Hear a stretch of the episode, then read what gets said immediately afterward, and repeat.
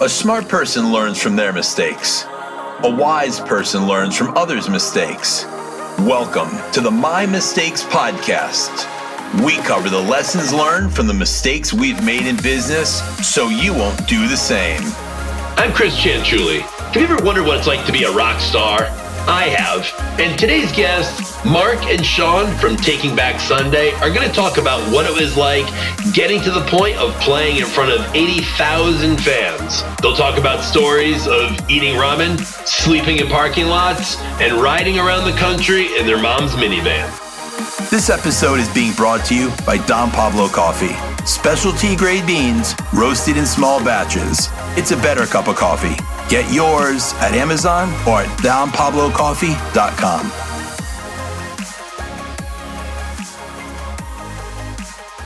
So today's guest on the My Mistakes podcast, I'm very excited about because I've always wanted to know what it would be like to be a rock star. I've wanted to know what it'd be like on a tax return to put occupation rock star, to live that life and get to do the things that a rock star does, which I'm not even sure what that is.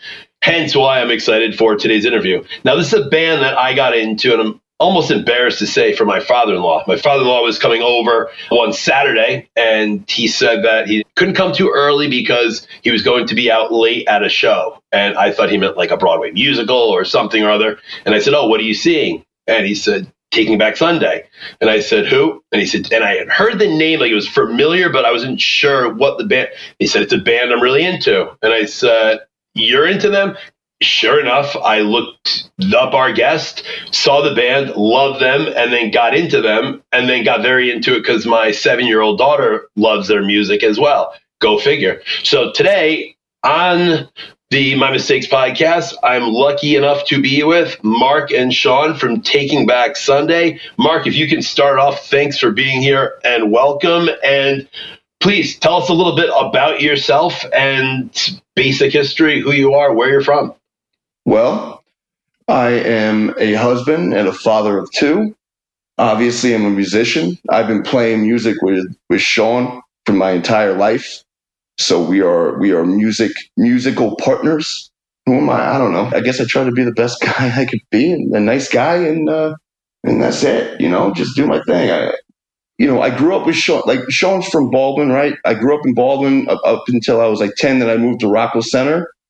From there, like when I moved out of my parents' house, I moved to Long Beach around age twenty three or twenty four, and I've been here ever since. So always a Long Island guy. Yeah, Nice. And what about yourself, Sean? And then how did you meet Mark? What age were you guys when that took place? I believe Mark and I first met, like the initial contact in kindergarten. I think he was in the afternoon class, I was in the morning class, and they did like a combined thing. So I think we met then.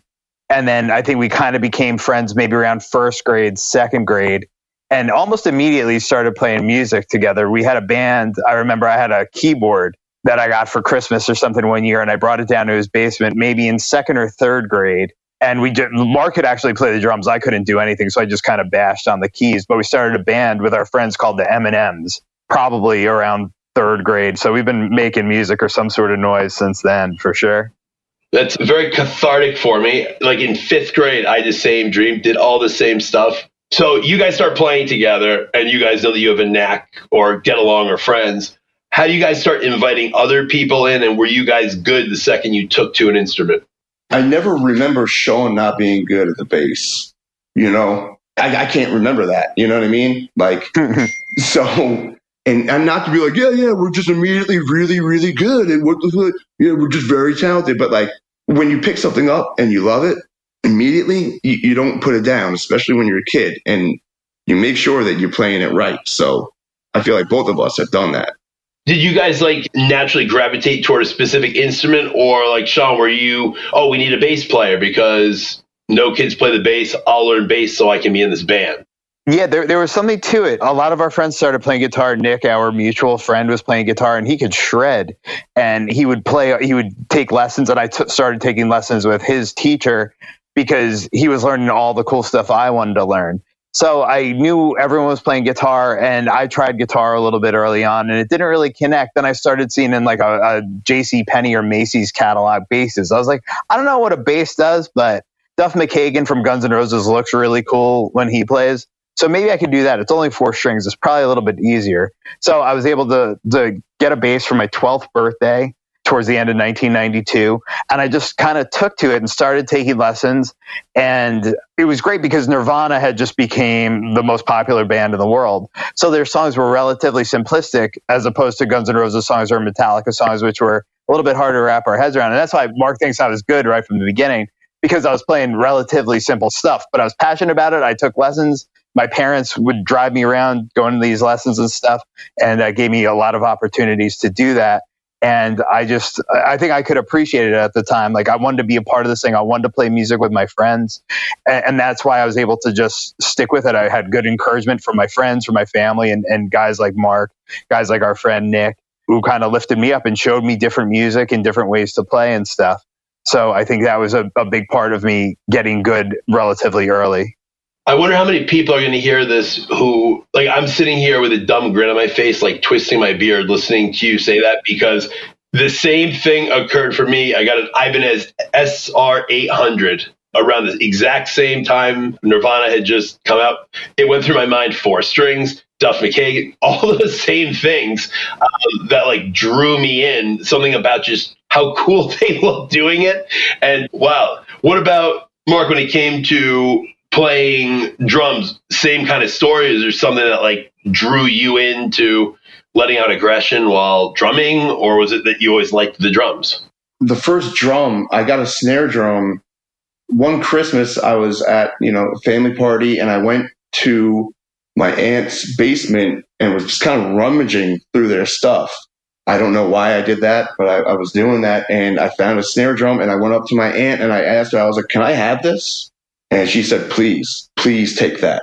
And, and that was how that started. And man, like it, it, it was perfect for me because I, I've dealt with like, you know, learning disabilities all throughout and I, you know, like throughout school and that was hard. And like having that be a thing to help me get through that, like, yeah, straight up, like it, it, it was something for aggression and, and dealing and kind of coping and just loving music. Music was immediate for me. Like I knew right off the bat, like this is what I want to do. And you know, people, you know, you always hear people say, well, "You have to go to college if you want to be something." Yada da da da. Well, I thought like, well, there's got to be like, I want to go to Rockstar College. I want to go. Like, how do I go to college to to be a drummer in a big famous band? And I thought that that was actually a thing, but it's not. Yeah, what college did Lars Ulrich go to? I want to go to that one. Right, right. Wherever Lars, Lars Ulrich studied, that's where I'm going to go. So I could be just like that.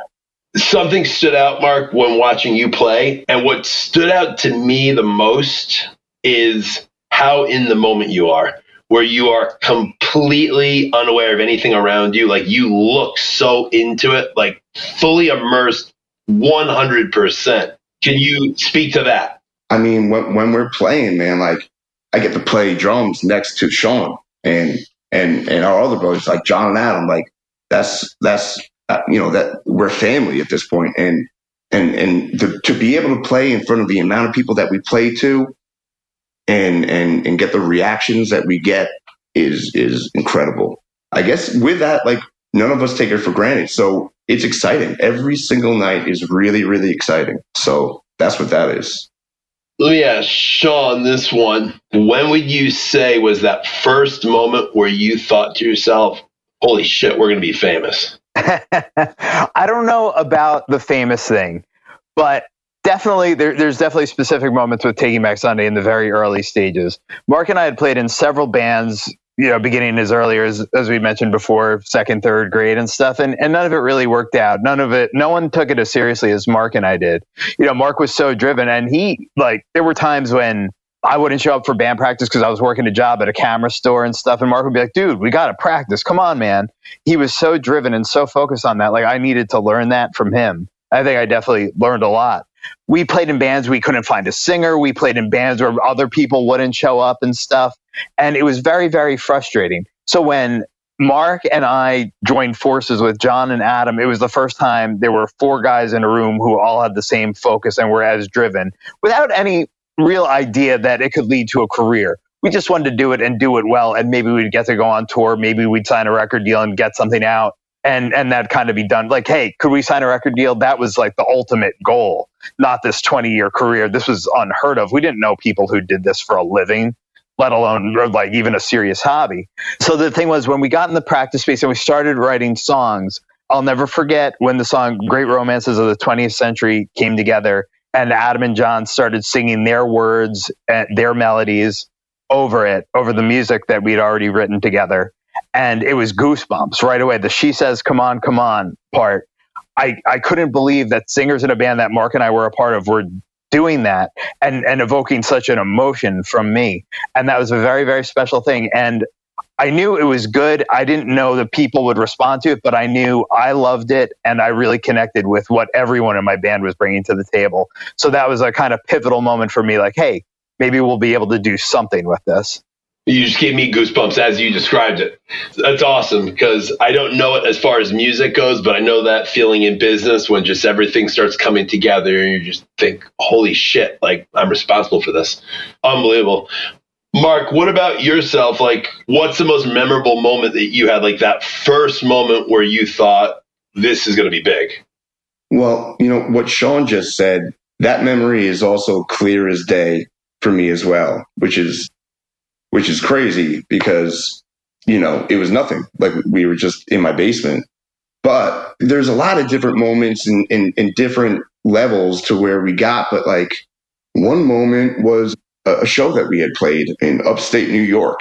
Poughkeepsie was it the Chance? The Chance, yes. We were at this. We were playing this venue called the Chance of Poughkeepsie, and I don't remember what tour it was, or but it was very early on, and the reaction that we had gotten was so insane and and to me, we were so far away from where we lived in Long Island that I was like, I, I can't believe this. This is the dream. And I'll never forget that. Just seeing kids just go ape shit for little old us. Does experiencing that get old when you see like an entire audience singing along to your words? No. Never. Wow. I've looked at like insane views of people like who live in Peru. And I think to myself, like, to wake up to that every day, at some point you just take it for granted and oh yeah, I've seen that before. Like, what's the largest audience, Mark, that you guys have played in front of? We opened up for Green Day, and that was huge. Milton Keynes Arena was that eighty thousand? Something like that. Like it, oh my it, god! It looked like it was like a sea it looked like it never ended. 80,000 people. Yeah, like something like that. Six, like 70,000, 80,000, like whatever it was. It was ridiculous. Would you say that there were more people at that show than when M&M's played their first show when you guys were back in third grade? Yeah, we didn't leave Mark's basement, so I'd assume. I think I think even Mark's parents didn't want to hear the crap we were making. wow let me segue into kind of like how some of these opportunities come about because, like you just said, open for Green Day. How the hell do you end up getting on Green Day's radar to where they're asking you guys to open up for them? Warner Brothers, like straight up, that's what that is. Like it's not like a Billie Joe Armstrong called us up because he liked us so much. It was just we were on Warner Brothers. How does that phone call go? Phone ring and they go, "Oh, guess who you're opening for?" Like, is there any surprise to it? Do you get an email? How'd that work? I get, you know, it was a long time ago. So yeah, probably a phone call, you know, whatever it was. Like, I, I don't remember how I heard. Yeah, that was like Green Day American Idiot days. So that was, you know, a long while ago. But yeah, I'm sure, sure it was an email or a call. Was that the first like major tour that you were on? In, in my mind, like the first major tour that we were on, Sean, what would, what, what would you say was the first major tour that we did? It depends on major. We self booked a tour in the summer of 2001. Adam, our singer and a singer of this band, North Star, had booked together. We just, we kind of just drove down the East Coast and made it all the way to New Orleans and, and got home. And really, I mean, maybe we were lucky if we played to like 100 people on the tour total. So that was certainly not major. We signed to Victory Records and we jumped on what was called the Victory Records tour, and we were like the first of five. We had a 20 minute set. No one was very happy to have us join the tour. The tour was already in progress. That felt kind of major. Catch 22 was the headliner, and that that felt kind of major. I don't know if I would call that. would you call that major? It was a real tour. And then things started to blow up on the Lawrence Arms tour like two months later. And then we did a co headliner that summer with Brand New. And that was definitely major because everything sold out in advance. I would say that was definitely the first major. Yes. So that was summer 2002. So what's the experience when you like you said you self booked and you guys driving down the East Coast? What's that experience? Are you in a van? Are you in a bus? Are you in your cars? How's that work? We were in our guitar player Eddie's soccer mom van that he would deliver food for local Long Island delis. Pulled all the seats out of that. We rented a U-Haul trailer, paid for everything out of pocket. I remember we drove down. We had an advanced copy of Jimmy World's Bleed American and we were blasting that as we were going over the bridges, leaving New York and making our way down to, I think it was Richmond, Virginia, where we started. And we slept in the van overnight in a supermarket parking lot. We went and we showed up at the club maybe three o'clock the next day. There was nobody there. We go, oh, geez, what are we going to do? Then we bought some booze from a local supermarket and we're drinking in the back of the van, waiting for the club to open up. They probably opened up at like five. So we really just had nothing to do. This is before internet. This is before smartphones. This is before, like, I had just gotten my first cell phone. I definitely didn't have a cell phone at that point. I had just gotten mine. Yeah, it was a totally different world. So we're just waiting outside the club. Maybe 15 kids were at the show that night. And Adam was on stage. Adam's our lead singer and said, Hey, does anyone have a place we could crash at? So both bands ended up crashing at some stranger's house and slept on the floor and stuff. And it was not easy, but man, we had the time of our lives and it really bonded us for what was to come, I think. Mm-hmm. That's wow. When you were looking out and you see 100 people and you're not seeing 80,000 people, but 100, at any point during that first run, did you think to yourself, maybe we should give it up? Maybe this isn't going to work out. Maybe we're not as good as we thought we were. Fuck no. 100 people was huge to us there was never that's the thing like there was never a point. That's why we did that's definitely why we did what we did because all of us had that same mindset like we're doing this. And a 100 and a 100 people if we showed up to us like that was gigantic. And we took full advantage of it every every time.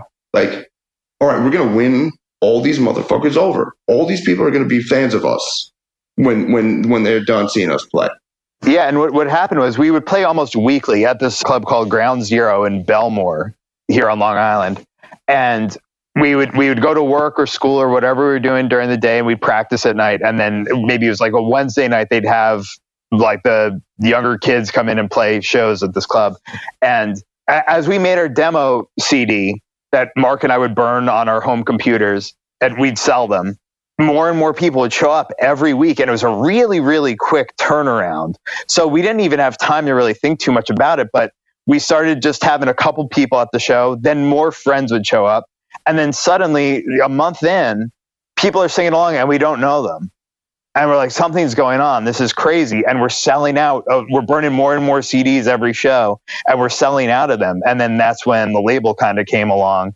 Out of nowhere things started happening very fast so when you were selling the CDs, what was the operation? So you're burning, you're packaging. Are you mailing them out? Were you filling orders yourself? It was just being sold at shows that you would take with you just at the shows we would mark and i would burn the cds and then adam and john would work on the packaging and, and printing out the covers. That was kind of like the trade-off. I think they'd go to kinkos and come up with some sort of cover artwork and stuff. We had a crummy little website that wasn't really doing much but the internet wasn't such a, an important thing 2001 2002 so we would just sell them at shows and word of mouth and people would take the cds and burn them for other friends and we didn't care and, and it just went from there. It was a totally DIY operation, and I think we made some stickers at one point as, as we started to become more entrepreneurial. Yeah, it all happened very fast. So, tell me about what was the biggest difference, other than not having to go to Kinko's anymore? What was the biggest difference that you found to being signed to a label, and what was that initial reaction when you were first signed? Mark, if you want to start with that like okay like sean had just said we were selling these demos at the shows and Michelle Lago, a girl that was that used to come and, and actually she took all the photos of us on Tell Your Friends on the CD on Tell Your Friends. She was hanging out with Angel Warbay. Angel Warbay was worked as A&R or whatever at Victory Records. And they were hanging out and she just threw the CD on one day in her car. And he was like, yo, what is this? And she told him. And that's basically it and and he sent it to Tony from Victory Records, and and long story short, he just said, "Hey, we want to sign you guys." And, and it was an amazing feeling because we had literally sent it to every single label you could possibly think of. And every single label said no, like, no, just right off the bat, no like labels knew of us, even indie labels that like they were very aware of the scene that we were coming from and, and, and other bands around us and, and uh, other people were getting signed and everyone else said no. They were in the car when she put the CD on and he heard it? Yep. So right there, like I have this company in which we are an organization of over 150 businesses and we kind of highlight, do little case studies and something I've spoken about countless times is it's kind of like losing your car keys. When you're looking for them, you never find them. Then when you're not concentrated on it or focusing, they appear. And it seems like a very similar story right there where just because it's important to you doesn't mean it's important to someone else. So you can go pitching yourself and sending demos to every single major, even minor labels, any label. But it came down to someone just being right place, right time, right move, heard the music and it just resonated at that moment. And I bet when he told Tony at Victory, he was probably passionate behind it. Like, dude, you got to hear these guys. So, and that passion for you guys is probably what made him say, "Wow, they are good." Like, like I can like see how it was that business parallel that you guys were working on without even realizing. When you went on to Victory and signed, is it something to where you have your parents saying, "Well, I don't know, they might be ripping you off," or "I don't know, they let's have our lawyer friend or our uncle, whoever is going to look at the agreement." Like, what's the reaction of those around you when you first get that offer? Yeah, my parents were definitely very supportive, but hey, you got to be wary of this and you got to be wary of that. And the whole mindset within the band was, sure, we can be wary, but we've had so we we had a couple of nibbles from from labels, but no one made an offer. No one followed through on it. And then here's this guy saying, I'm going to put you in the studio on this date and you have X amount of money to do it with. Let's go. So we took a vote on whether or not we should sign the contract, and every hand went up in the room. We said we knew we had to do that, and it was absolutely the right move, regardless of what the contract said. Mm-hmm. We were lucky enough to find one of the most ethical lawyers. We still work with him today in, in different respects we met him at a show we were playing out here on Long Island. And he said, Hey, if anything ever happens with you guys, I think it will. Give me a call. And so we did. We met with him at Kate's joint in Manhattan, Lower East Side.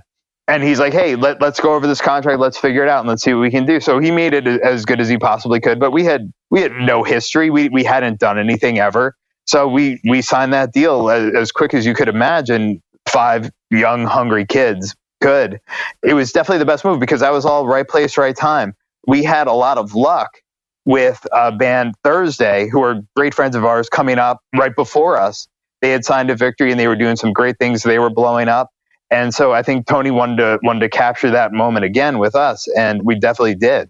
And when you see that agreement, I'm curious how. I mean, I've only heard on TV or whatever shows or interviews. Like, how does it work? Does the label give you a lump sum of money, like let's say $100,000, and then five members. If there's four members in a band, I'll go four just for easy math and my own great math skills. So if you have four people, carry the one. So is it $25,000 goes to each of you and then, okay, go? Or is it use that money and then put the expenses? Like, tell me how that works. Well, no, like maybe with people that had you know, there, I'm sure if you're uh, someone that is really sought after and there's major label money coming your way, but with us, it was it was here's ten thousand dollars to record your record, and and that and that was it. Like that was the that was it. We did not see a dime of that. That all went to the studio, and after Tell Your Friends was done, finished recording, and it was you know uh, it, was done in a, a handful of weeks. It was a very short amount of time we had a lot of things we wanted to change. A lot. We were going on tour. This was January of 2002. We were leaving on tour for uh, with a band called Rival Schools, and we're listening back to the mixes. And we called the studio. We we all took notes on on the changes we wanted to make to the mixes and things, and we gave the studio a call. And we said, hey, there's a whole bunch of changes we want to do. You know, it shouldn't be too crazy, but let, let's get on the phone and talk about that. And they go, oh no, your record's done. We are over time, over budget. See ya I said, "Oh, cool." cool. Where you guys weren't in on like the final mix, or it was the producer that the label had put in charge of that, and it was really his call. Yeah. Yeah. Yeah. Sean, if you can elaborate on that, like what you were just saying. So you see that, you hear it back. Are you happy with the end result? Are you pissed off where you used to have 100% creative control, but now someone else was coming up with that final product? How's that hit you? Well, they, they hadn't changed much of it, but there were a couple of key elements, different keyboard sounds and things where we liked the demos better. Back then, right when in the moment, we were all pretty pissed off and very, it was very deflating to hit the road to know we were on like our first kind of tour with a, a bigger band and we have this record that's done and, and, we didn't have a say in the very final product. Now i've come to appreciate it more. The, the changes they made are not nearly as drastic as they seemed in the moment people love those songs for what what they are. And i think uh, the producer and the engineer added a great element to it. And we didn't know what it was like to work in a studio on a record like that with those constraints. We ate up a lot of time because adam our singer lost his voice in the recording process. He had he got sick over like the, the christmas 2001 or something. So we had to spend time away from the studio because of that. So we didn't know how budgeting worked or what money was going and how the time was being used and stuff. So it was all it was all a whirlwind process wow, that's totally not how I would have pictured it. So once you're on tour, like, how do you guys monetize it to make money back? Because I'm just thinking about my parents, and if I were signing this, you know, victory, I would have known victory. I can just picture my dad saying, "Well, where do you get paid, or how how are you going to make any money doing this?" And that, like, how were you able to survive and feed yourself when you first get signed and you're going on tour? It was all DIY. We would sell merch. We would do per diems of five bucks a day for each guy, and then sometimes you get money for food from a from a club. Maybe that was an extra five or ten bucks. So you budget wisely. I remember the first tour we did, that self book tour I mentioned earlier. I brought a whole big bag of ramen on the road that I bought with my mom because I'm like, well, I'll fill it up when we get gas. You know, they always have hot water there. So we knew we were going to be self sufficient from the beginning we kind of had that mentality that no one's going to give us anything. We need to make this for ourselves. And that's what we did. We sold shirts. We asked for places to stay. We crashed on strangers' floors. And we always had enough money to get by. And it wasn't until we started to, to hit our stride after Tell Your Friends came out that we actually started making some some good money where we could eat better than like off the Wendy's dollar menu. To that point of what you just said, is there someone at the label who tells you, hey, you're going to get five dollars a day from us, and make sure to sell some merch? Like, is someone telling you what to do, or you're figuring out as you go by yourself? Yeah, that that was all figured out by ourselves. You know, uh, Eddie, our, our guitar player at the time, had toured and been through it, so he had an idea. You bring some cash that you made from from your jobs back home and stuff, and you fund the tour through working at the deli or or waiting tables or whatever everyone was doing at Mark was parking cars and stuff. So so everyone was was taking care of themselves any way they could to support the band habit. So before it could turn into a career, because like I said earlier too, we had never seen anyone that turn this thing into a, a full time career. This is going to be like kind of, in my mind, it was a kind of fun hobby. Okay, cool. We got the record deal. Maybe we'll tour through the summer. I'll go back to school. I'll get into computer science or networking or something like that and, and go on from there. But yeah, it wasn't, it wasn't really uh, something that seemed attainable to make it a career. Mark, when you guys were in this phase of going up, working your way up the ranks, do you think that because you would have to go back to jobs like parking cars, working at deli, waiting tables, do you think it made you want it that much more because you'd go from like uh, I'm not judging the job, but not such a thrilling job or passion project of parking cars. Do you think that made you work harder at making it big as a musician or irrelevant? That shit was not even an option. You know what I mean? So it, it was never even like when I say like when I first started playing drums and and, and realizing that I wanted to do this, like this, it had to be this. It had to. I, I don't know why. Like, and it, there was just no other way about it. So I like I always felt like let's just we have to do what's right to make this work. So yeah, like I, I don't really know like I don't really know how to explain what we what we did was right. It just it just worked. You know what I mean? Like Like I just knew, like I'm not going to do that fucking shit. I'm going to play drums in this band. Your answer, I totally get because, like I said, watching you play drums, you are fully immersed, and a bomb could go off 10 feet away from you, and I don't think you'd see it. And you can see that that's your level of passion in the moment. So I think maybe you just had your mind locked into, we're going to do this, and nothing else was even penetrating your thoughts. Yeah. That's what I got from your answer just now. Like that's what I felt. So I don't know if I hit the nail on the head or if I'm totally off. No, but no, no. Yeah, you're right. And like, I don't really know how to explain it. Like, there's no like plan with that. It's either, it's just like, that's what it is. Like, this is what I'm doing. guarantee people will hear this interview and you don't need the words. They're going to understand exactly what you mean the same way I do, just from the way that you couldn't put words to it. I know Right. exactly what you mean. Good. Perfect. It's awesome. Awesome answer, and I totally, totally feel that. All right, so why did you guys have so many members like in the group, and is that kind of like a difficult thing because you can never get back that same closeness that like the core people that were eating ramen and sleeping on the floor of people in a bar's house to get by? Like, do you have a closeness with them that you never have with anyone else, and why the revolving door for a period of time? Well, well, Sean and John left, and uh, to be honest, yeah, it was, it was it was a very big bummer for me. More, I felt like more than anyone else because the, they were the core. These were these were my dudes. These were the guys that were understanding and, and they got it. You know, when when you meet someone and, and you just go, all right, this dude gets it. That's that's John and Sean. Nick, yes, exactly. Nick, there you go, Nick. That's why. That's why me, Sean, and John, and- and Nick have been friends since we're five. Nick gets it, man. Like so, when they left, it it, it, it was it was the fucking worst because I was in a band with people that didn't get it. So it was a bummer, to say the least. How do you get other music like were they recommended to you do you put out like a on craigslist new singer wanted like how does that go about No, like Fred. Fred was a dude that you know played shows with with Eddie, and he, you know, he's a talented guy that could sing and, and play guitar well, and you know, he, he he could do the job, you know. But the thing was, he wasn't John, and and Matt wasn't Sean. So at the end of the day, like I, I wanted them to be someone else that they weren't. So you know, that's not possible for them.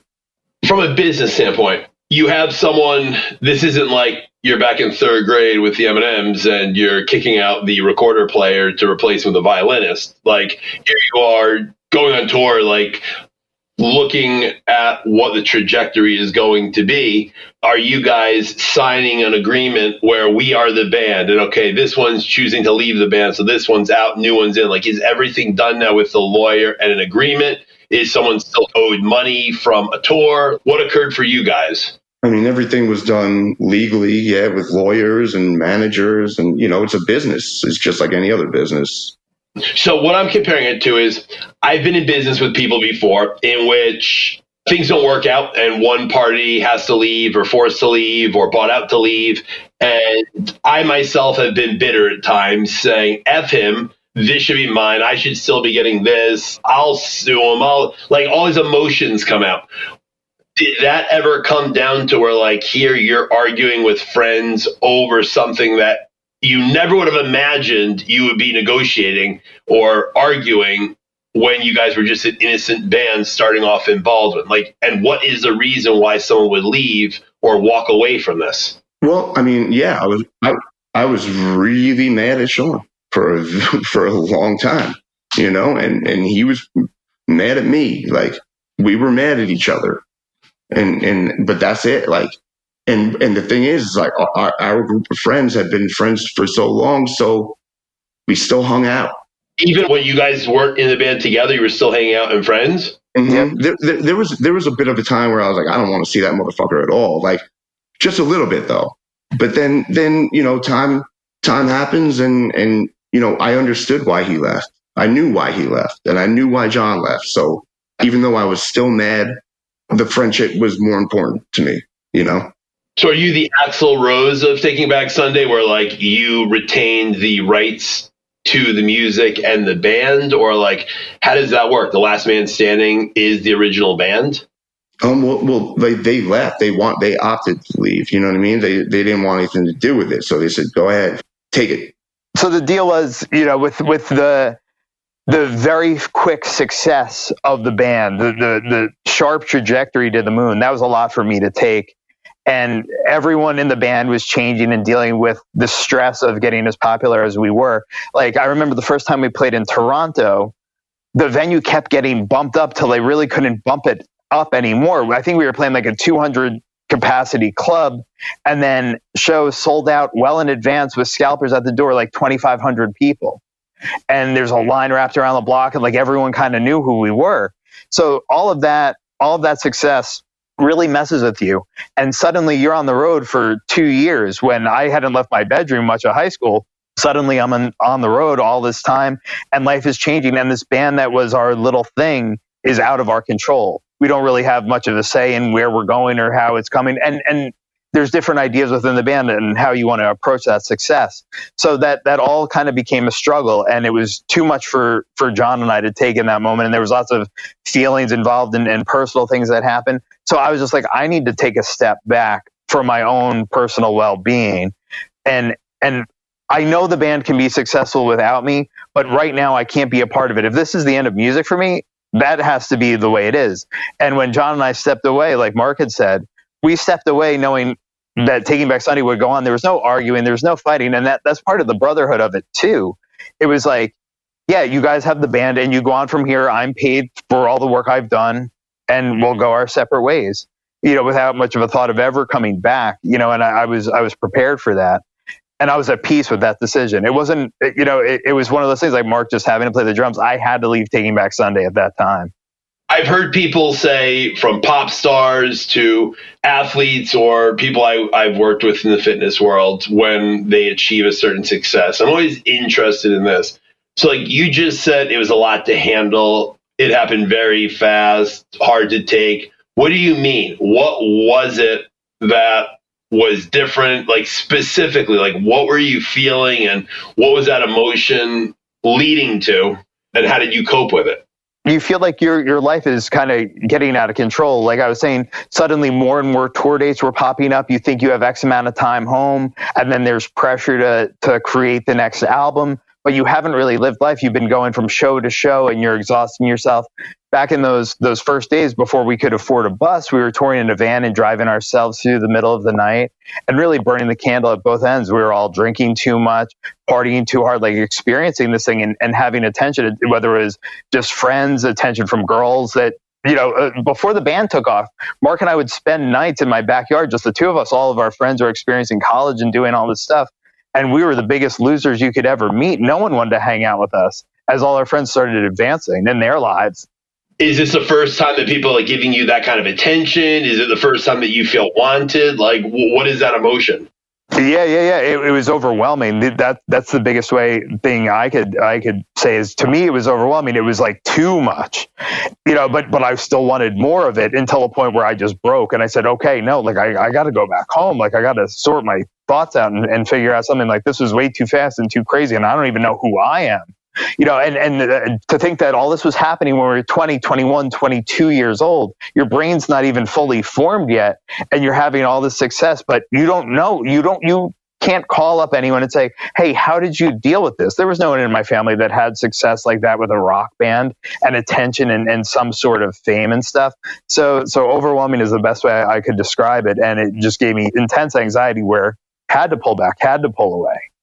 All right, so I want to ride th- that to anxiety. So, being that young, are you calling home, talking to your mom and dad, and they're saying, come home, or they're saying, toughen up? No, I mean, I couldn't really talk to them about it because I don't think they really. They really could have wrapped their head around the whole thing too, you know. Like if I did, they, yeah, you know, hey, this is a good thing, you know, it's going to be good. But they also don't don't understand what it's like to be on on the road and, and driving and hotel to hotel and and strangers' floors and all, all that stuff. So I think it was very hard to, to communicate that. And the only people I think on a much grander scale, the Beatles had the same thing. Like they just sit in a, a, hotel room because only the four of them could really understand understand what they were going through. So same with us. It was like the five of us in the band then could really get it, but we were all being pulled in different directions too, with how we were coping with it, or how we were appreciating it, or not appreciating it. So you had five very different personalities coping with something so crazy.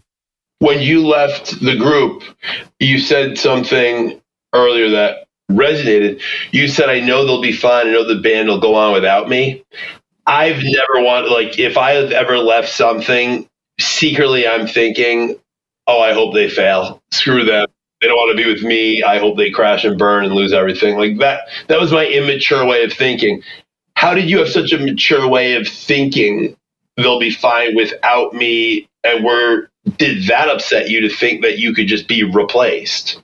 No, I, I never even thought about me being replaced. I knew that Mark and Adam and Eddie were so talented and so driven and that was part of what kept them with the band it, to work through all of those struggles and, and to figure it out so it, like i had no ego about me being replaced i was going to go off and do my own thing and, and figure out who i was because it was all about me i wanted to leave i wasn't kicked out if i had been kicked out that might have been a different story if they said hey you're not good enough you're not you're not talented enough or you don't look cool enough or any of those things that would have probably hurt but since it was me making the decision to take myself out of out of a out of the situation I didn't have the ego about it, but I knew between the talent and the drive within the band that it could it could certainly excel. Mark, what about from you? Did you feel abandoned? Yeah, I was pissed. I was very, I was really pissed. yeah. What made you pissed? Did you not understand what he was talking about? Like, I thought you were someone who understood the same things he was going through. Like, why do you think you handled it better and you didn't break, but he needed to go home? You know, I, I don't know. Like, man, it, it was my, my mind was just like, man, n- nothing is gonna fucking get in get in the way of what I'm doing with this. Nothing. Like, and just I was mad, but you know, what are you gonna do? So people people do what they want to do. With, with Mark too, we had several conversations and stuff where where he was, you know, you you go through how long it takes you to be successful in all these different bands, and then you finally get it. So with with Mark, he had several conversations with me. He's like, "Hey, man, like we only get one shot at this.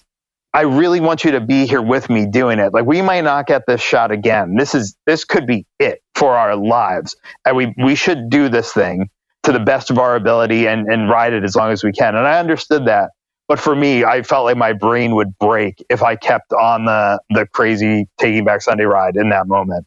Right, and you know, you know, at the end of the day, like, and we've all talked about this, like if if if John and Sean had not done what they did and left when they needed to leave, I highly doubt that we would be a band right now and they would have never come back. Like what where we are right now is because of everything that happened with every single step of the way. You know what I mean? Mark, you could have done anything in life, anything that you had you had chosen to do in life, I will guarantee you would have been successful at because you can tell that you're so you driven where the fact that like I know some people might hear you answer a question and you can hear that you're not sure the right words or you're going like I totally know what you're thinking. The same way that you drum where you're in a zone and you wouldn't see a bomb go off 10 feet away from you, even like the pep talk that you gave about one chance, one opportunity, like that's the shit that's in Hollywood movies, like for like the the shit that people put on YouTube so they can feel motivated because they have really shitty attitude and they look for others to motivate them. Like those are the words that you just you spit to try to keep Sean from leaving. And I totally see why you'd feel abandoned because he was fucking with your dream. but you, you know, and the, and the other crazy thing about it is, is when they did leave, in, in my mind, there, there was never a second to where I thought like, that's it for them.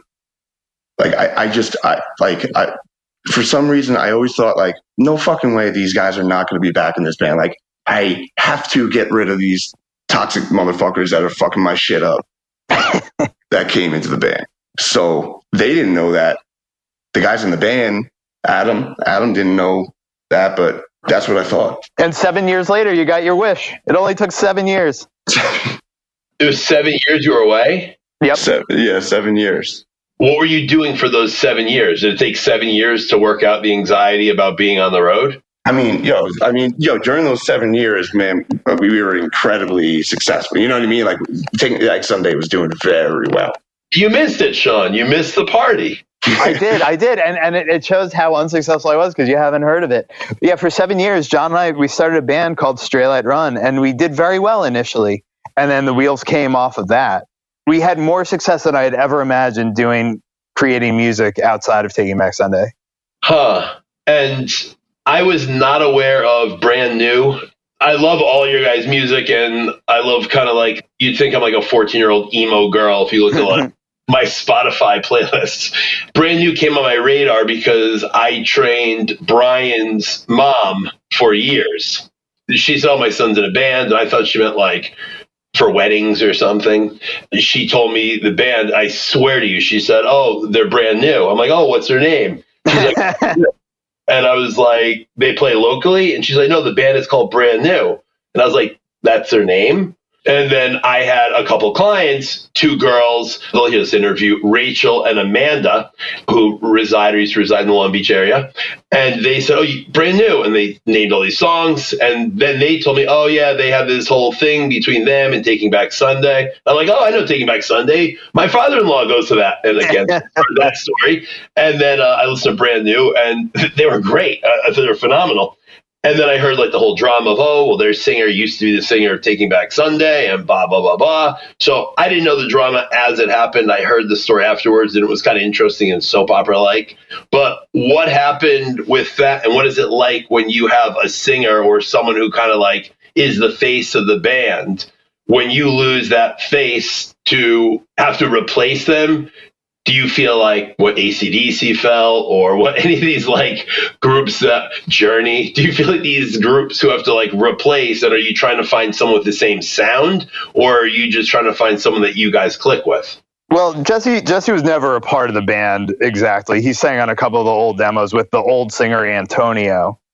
So so that's like going going back old old school stuff so anything that happened later like he wasn't he wasn't a part of. He played bass on a couple shows when adam started singing before i started playing bass.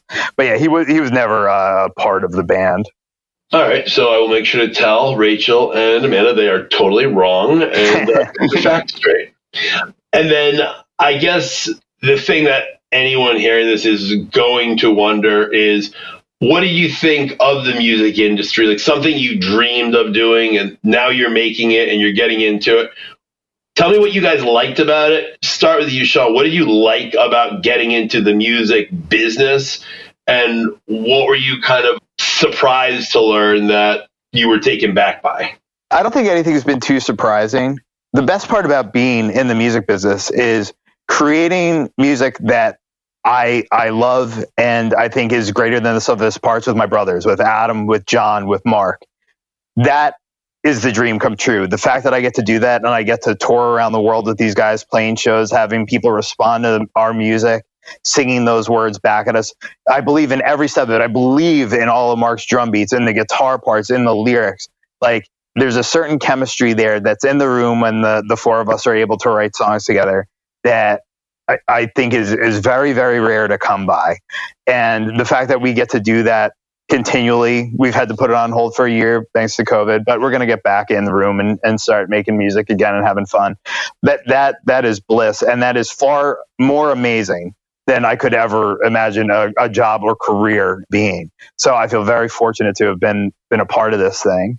God, I can't believe I'm admitting this to you guys, but this song, uh, "You Can't Look Back," that song resonated with me, and it's like the fourth time I've said that word. I know someone's going to hear this and say, "Was that your word of the day?" Yes, that song. I was going through a certain something in my life when that song came onto my radar, and it was something I was trying to get over, not COVID, like going through something emotionally in life.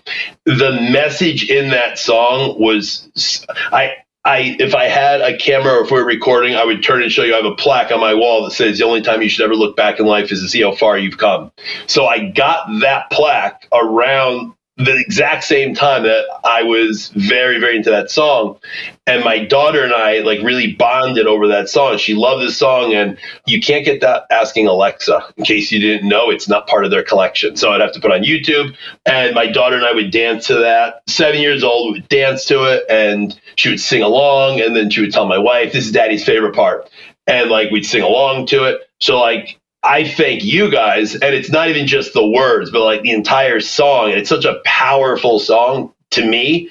And I won't say it resonated with me. I'll say it blew my fucking mind because it just something about that song. And I think I'm so happy to hear that something that can mean so much to a fan or someone that really feels connected to it.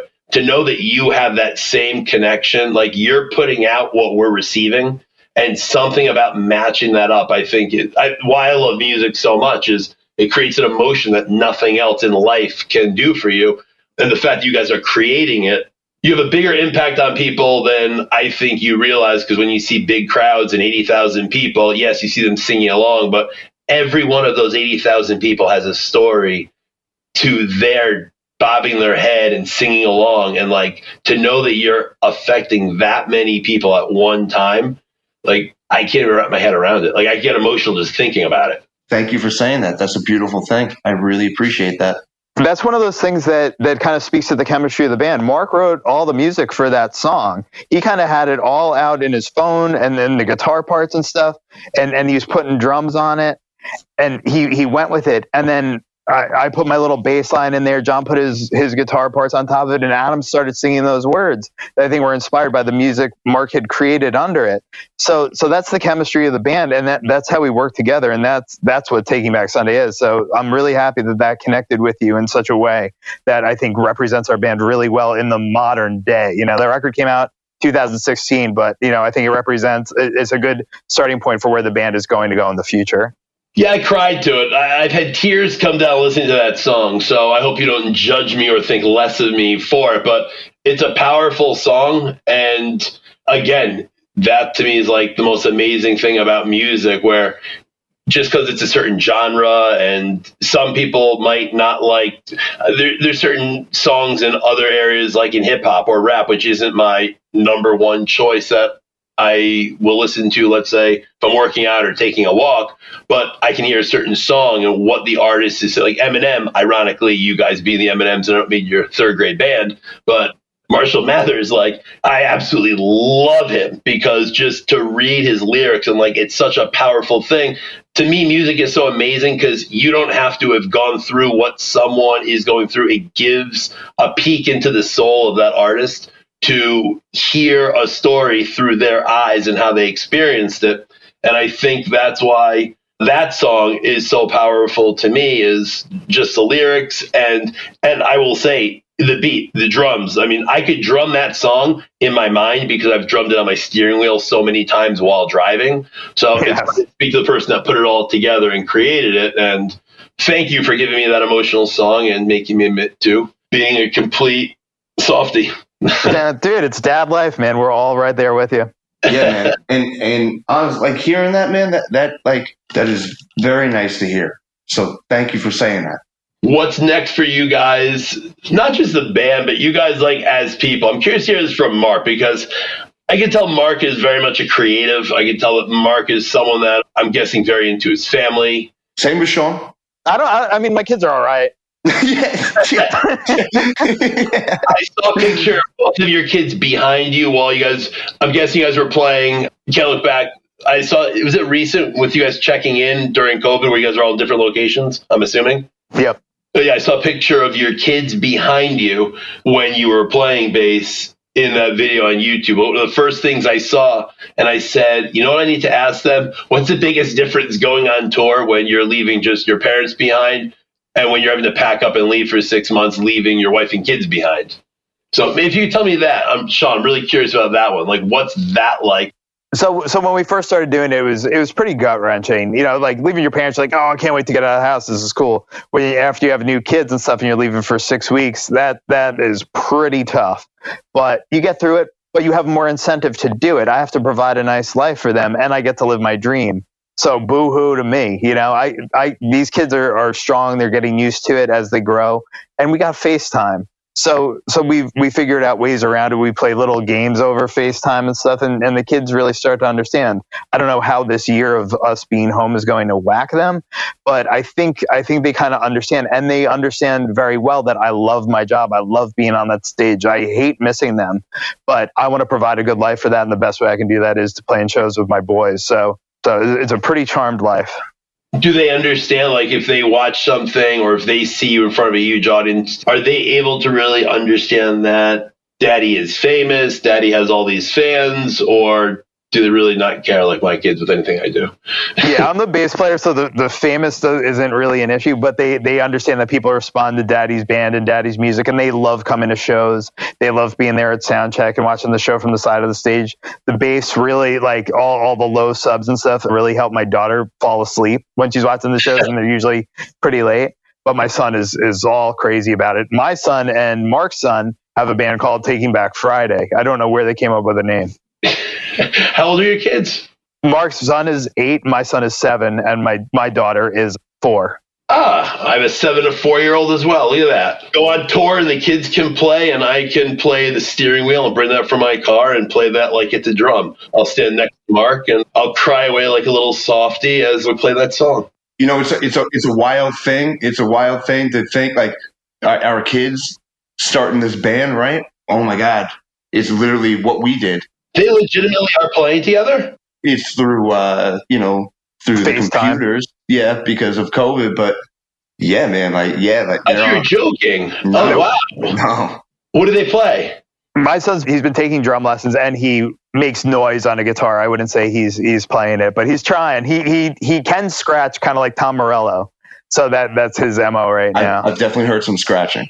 a lot of it. One day, yo, I, I was yeah, that kid is man, that kid is very funny, and I heard him scratching away one day, and I was like, man, that is hilarious, and um, it makes me so happy that they're that they're doing that. Yeah, and I don't think they're ever going to stop. One of my business partners' brother is Scott Ian from Anthrax. Nice. Oh wow. So to hear some of like the stories of coming up, I've heard the big stories of hitting fame, and the reason I kind of like stayed away from like what was that like is because I think everyone's heard that before, but being a business podcast and having an organization that revolves around businesses, I think it's more inspirational for people to hear the low points because more people are going to relate or know what it's like to buy lots of ramen because they're going on tour in the soccer mom van versus yep. being in a tour bus with groupies. So I think people will really uh, like to hear this. If you had to say the greatest person that you got to meet, or the greatest moment getting to meet an idol or a hero or someone you looked up to in the music industry, can both of you guys, starting with you, Sean, tell me who that introduction or meeting was like a big thing? Oh man, I got to think about that for a minute. What about you, Mark? Well, he thinks. Who stood out to you? You know, I, I, you know, when you meet when you meet people, a lot of times it's a hello, how you doing? That's it you know, at, at that Green Day show, I got to talk to Mike Dirnt for really like a good amount of time about music. So, you know, a dude in Green Day, like Green Day, like for, for me and Sean and, and Nick growing up, man, like that, they were the gods. They're punk rock gods. They, they, so that was huge. That was a very big thing for me. And he was so cool. So I, you know, that, that's the first thing that comes to mind. Did he give you any advice about the music industry? And no, we were just kind of shooting the shit about punk bands. It, you know, I didn't really ask him advice. It was just kind of a conversation. Do you think a band like Green Day was better than you, or is better than you, or just different in their own way? I mean, you know, they're kind of like idols. So of course, in my mind, like, yeah, they're, you know, I they're not better, but they're better. You know, not better, better. Good answer. I, I'm only curious if it's like a marketing thing. From a business standpoint, I'm trying to think if I took two bands like Green Day and Taking Back Sunday, is it the timing? Is it that if you guys had broke a couple of years earlier, would you be bigger than Green Day and they're opening for you? Do you see them play and you're like, wow, they're just like Tom Morello? He's the most amazing guitarist. That just watching that guy blows my mind. And I've also teared up watching him play solos. I, I need to get into more therapy, but watching him, like he stands out to me so much as far as like speaking another language. Do you resonate with like Green Day like that, where they are a different caliber of musician, or just timing? Those albums like uh, Insomniac and, and Dookie and Nimrod, those, those albums just hit the, the songs are amazing and and you know maybe it's time but not really like you know i could i could still throw those throw those albums on now and they're just as amazing as they ever were so it's maybe you know it's the songwriting that's just incredible and the playing yeah sure you know but i don't really know you can't I don't. That's hard to judge. Yeah, it's all of it, and it's all subjective too. Like it, it's all the it's all the timing of it, right place, right time, right label, right tours. Like there's eight million things that go right, and we've had so much that has gone right in our world that we're really content and we don't kind of kind of measure ourselves. It's like, well, where are we? We we got to be a band for 20 years before COVID overtook the world. Like that that's pretty amazing thing when we I didn't think we'd be touring much past the summer after Tell Your Friends came out. So like all of this is kind of just like bonus stuff that we're taking as it comes along and and the whens and the whys and the hows don't think about too much such good stuff and it's everything as you're saying is so applicable to business to life to just other things. Sean, what's next for you guys? I know that not knowing with COVID when things are going to open, but do you guys have any plans of record anything new? Do you guys ever just say, let's record something on our own? Are you guys still with the label? Are you doing more yourself, less reliant on others at this point? What's the deal there? Well, what we've done with the last couple records is we'll we'll make the record we want, and then we'll shop it around and see who's available and who's most interested and who we think lines up as, as the right ideas. Because we don't we don't understand the, the marketing and sales side of things as well. So we we want to find the right partner for the right time. So it's been five years since the last record. So we're going to take our time with with making it when we can all get back in the same room. But that's the next that's the next step. Get in the room together, start writing some songs, and and we had a writing trip March of 2020 and the airport was kind of empty. It was kind of weird. Like, man, I think this virus thing might be might be something real. And we got home. We're like, let's let's try and schedule another trip, but let's we got to wait and see what happens. And then everything went haywire. So we're excited. Everything was moving very quickly when we were in the room. We were really feeling the chemistry now better than ever. So I think it's going to be a well-oiled machine when we when we start going. Yeah, I think that's going to happen in the next month or two. John, our guitar player, has already had his first dose of the vaccine. So it's coming around. It's hitting our circle. So we're we know that that that's up next. And then you know we have some festivals coming up. We just announced Furnace Fest for I think it's August or September. So I think it's likely to happen depending on what this virus does and how how it's all handled. But I'm I'm feeling very hopeful about this the future in the second half of 2021 do you aim to get new fans or do you think that your fans it's more of a nostalgic thing of what they experienced when they were younger and recapturing that moment in time? Well we've we've seen we, we have generations like your father-in-law being 66 and liking our band and then we see young kids getting into it through the internet all these streaming services and stuff. There's a lot to be desired as far as pay models go and stuff like that but we're reaching new audiences just through that, through playlists, through people just finding our music. Oh yeah, I remember I like that one song, or one thing leads to another, and and we've been growing. We've been growing. All all the numbers have been going up since COVID, and and that's an amazing thing. And over the over the last few years, we've seen a nice upward trend. So I don't know if it's if it's nostalgia reliving itself or something, or new fans are catching on, but we're just going to keep doing what we're doing, making the best songs that we believe in. We're not trying to to glom on to any. We're not going to put out a, a rap country song because that was popular a couple of years ago. So we're going to do what we do. We're going to make the best songs we can, what the four of us believe in, and we hope we get to continue to do this for 20 more years. Well, I don't have to say where people can find you guys because Taking Back Sunday, freaking Google it. Look at Spotify. Look at anything. You guys are really great guys. Thank you for taking the time to do this with me. I want to thank you guys for the joy you bring to us listeners and fans because like I said before, you never know who it's going to affect, how, and at what level. And just the fact that my father in law and myself can, of all the things that we agree on, could be uh, loving my wife, his daughter, and taking back Sunday, the two things that we both agree on. So thank you guys for that. Outstanding. Please send him our regards. Thanks for saying that.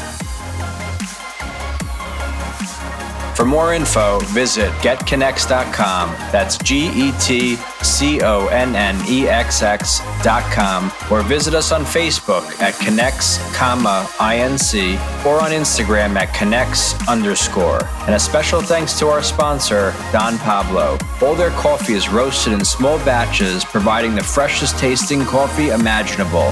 Simply put, it's a better cup of coffee. Order on Amazon or at donpablocoffee.com.